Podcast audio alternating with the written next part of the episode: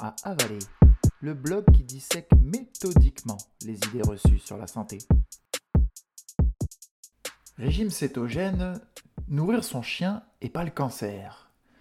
Est-ce que la privation de glucides est une solution pour affamer les cancers de nos chiens et de nos chats? Alors si la piste est prometteuse chez l'homme, nous n'avons que peu d'éléments chez nos compagnons à quatre pattes. On explore tout de même ensemble cette option thérapeutique. Les cancers de nos poilus nous bouleversent autant que pour nos proches. Ils peuvent être foudroyants et n'épargnent véritablement aucune race. Et on ne sait pas grand-chose sur les cancers qui touchent les chiens et les chats. C'est une sorte de boîte noire où nous avons très peu de chiffres d'analyse pour essayer d'en déterminer les causes et si possible d'améliorer les traitements.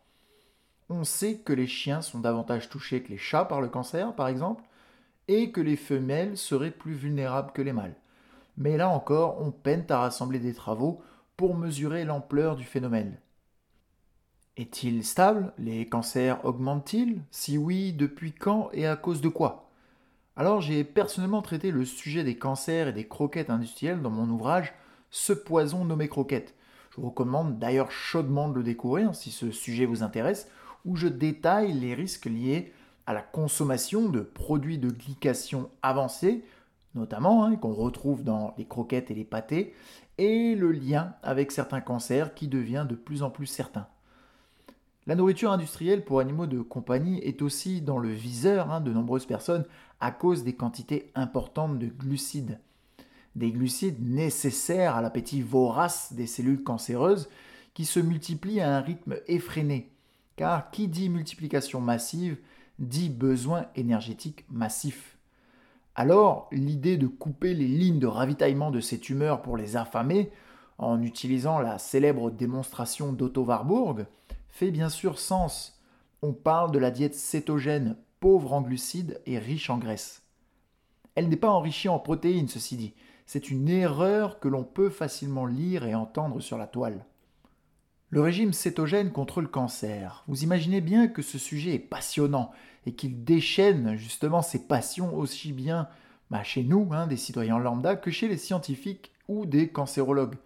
Les corps cétoniques intéressent grandement aussi le, le corps médical. Cette source énergétique de substitution, quand les glucides viennent à manquer, pourrait bien nourrir d'un côté les cellules saines et de l'autre affamer les cellules cancéreuses chaotiques car on dispose chez l'homme d'une batterie d'indices encourageants, des indices qui montrent, pour certains cancers, avec des stades et un timing bien précis dont je détaille l'ensemble dans différentes enquêtes, que la privation de glucides peut participer à la guérison. Alors le mot guérison est presque un peu fort, parfois c'est plus modestement un contrôle du cancer et une évolution lente qui ne met plus en danger la vie du patient, c'est bien aussi souvent une aide dans le contrôle des effets indésirables des traitements cytotoxiques. Mais le nombre d'études cliniques chez l'homme sont modestes, pour ne pas dire largement insuffisantes. Elles pointent pour le moment vers un rôle de soutien prometteur des traitements de référence, la chirurgie, les radiations, la chimiothérapie, etc. Alors, cette alimentation est loin d'être la panacée non plus. On ignore beaucoup de choses et on sait que certaines lignées cancéreuses peuvent tirer parti de ces corps cétoniques. Les cancers vont se développer tout à fait normalement malgré la fermeture des vannes à glucides. Et ces observations compliquent pas mal de choses. Hein. Elles nous montrent que la diète cétogène n'est pas une solution générale, mais doit être au mieux personnalisée selon les cas, avec par exemple un signal positif prometteur pour le traitement du cancer du sein en accompagnement d'un traitement classique. Le miracle de la diète cétogène chez les chiens. Je vous pose la question. Alors, de retour sur notre sujet d'intérêt, nous n'avons pas grand-chose malheureusement à nous mettre sous la dent pour nos chiens et nos chats. Mais on peut logiquement partir du principe que les pistes métaboliques prometteuses s'appliquent aussi pour nos compagnons à quatre pattes. Étant donné que nos poilus n'ont aucun besoin en glucides connus, on peut proposer ce type d'alimentation sans véritablement prendre trop de risques. Une seule étude publiée tout récemment nous rapporte la régression d'une tumeur mastocytaire chez un pitbull âgé de 7 ans après avoir reçu une alimentation maison cétogénique.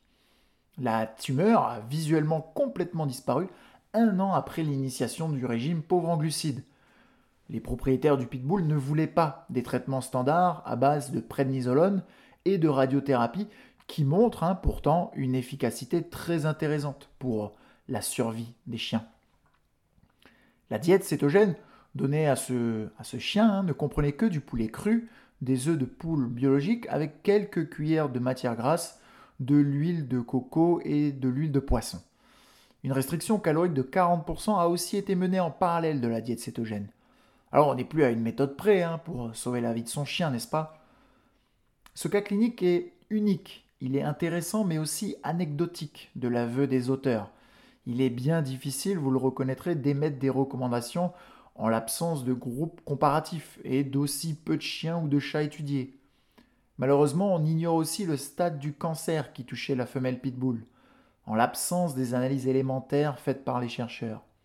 Ils pensent toutefois que la tumeur était progressive de bas grade, rapportant la survie la plus élevée chez les chiens. Près de 75% des chiens touchés hein, par des cancers mastocytaires de bas grade peuvent vivre 8 années de plus en moyenne. Ces tumeurs cutanées sont aussi celles avec les meilleurs pronostics comparées aux tumeurs de haut grade ou sous-cutanées. Bref, cette chienne avait un tableau clinique plutôt favorable et décédera en 2019 d'une insuffisance cardiaque. On ne pourra pas, malheureusement, démêler l'effet de la diète cétogène, de la restriction calorique avec un tel protocole. Ces résultats montrent néanmoins l'intérêt qu'il faut porter à cette option thérapeutique, une option de plus en plus envisagée dans la littérature scientifique, comme l'estime une équipe qui a récemment publié sur cette question. Cette équipe a montré qu'une alimentation cétogénique avait entraîné chez des chiens, cette fois-ci en bonne santé, de nombreux changements au niveau des métabolites de l'organisme et de l'équilibre de la flore intestinale.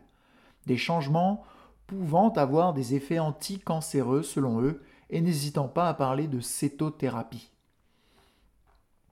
Ces cancers chez les carnivores, donc c'est un petit encadré dont j'aimerais vous partager les réflexions. Mais les animaux sauvages ne sont pas épargnés par les cancers, loin de là. Je vous en faisais la présentation dans une démonstration il n'y a pas si longtemps sur dur à. C'est un sujet qui intéresse aussi de nombreux spécialistes dans le monde entier. Et nous pourrions jeter un petit œil indiscret sur les cas de cancer chez les carnivores sauvages. Car oui, ces carnivores ne consomment pratiquement aucun glucide. Ils suivent un peu à l'insu de leur plein gré une diète cétogène extrêmement stricte, avec aussi de la restriction calorique en période de disette. Pourtant, les cancers sont bien là, et cette observation n'est absolument pas une démonstration de l'inutilité du régime cétogène, bien au contraire. Cela permet de relativiser un peu, car les lions mères, par exemple, hein, californiens, qui se nourrissent d'une flopée de poissons, de poulpes et encornés en tout genre, sont aussi touchés par les cancers urogénitaux, par exemple. Les loups aussi. Les jaguars, les panthères ou encore les lions peuvent être touchés par des cancers mammaires, ovariens ou de l'endomètre. En réalité, des travaux titanesques sur ce sujet ont publié, ont montré hein, un tableau plutôt funeste pour les carnivores. Ce sont surtout ceux qui se nourrissent d'autres animaux qui ont la mortalité la plus élevée par cancer. Un phénomène que les chercheurs expliquent par un régime alimentaire pauvre en fibres et une surexposition constante aux composés toxiques et cancérigènes qui vont s'accumuler dans la chaîne alimentaire.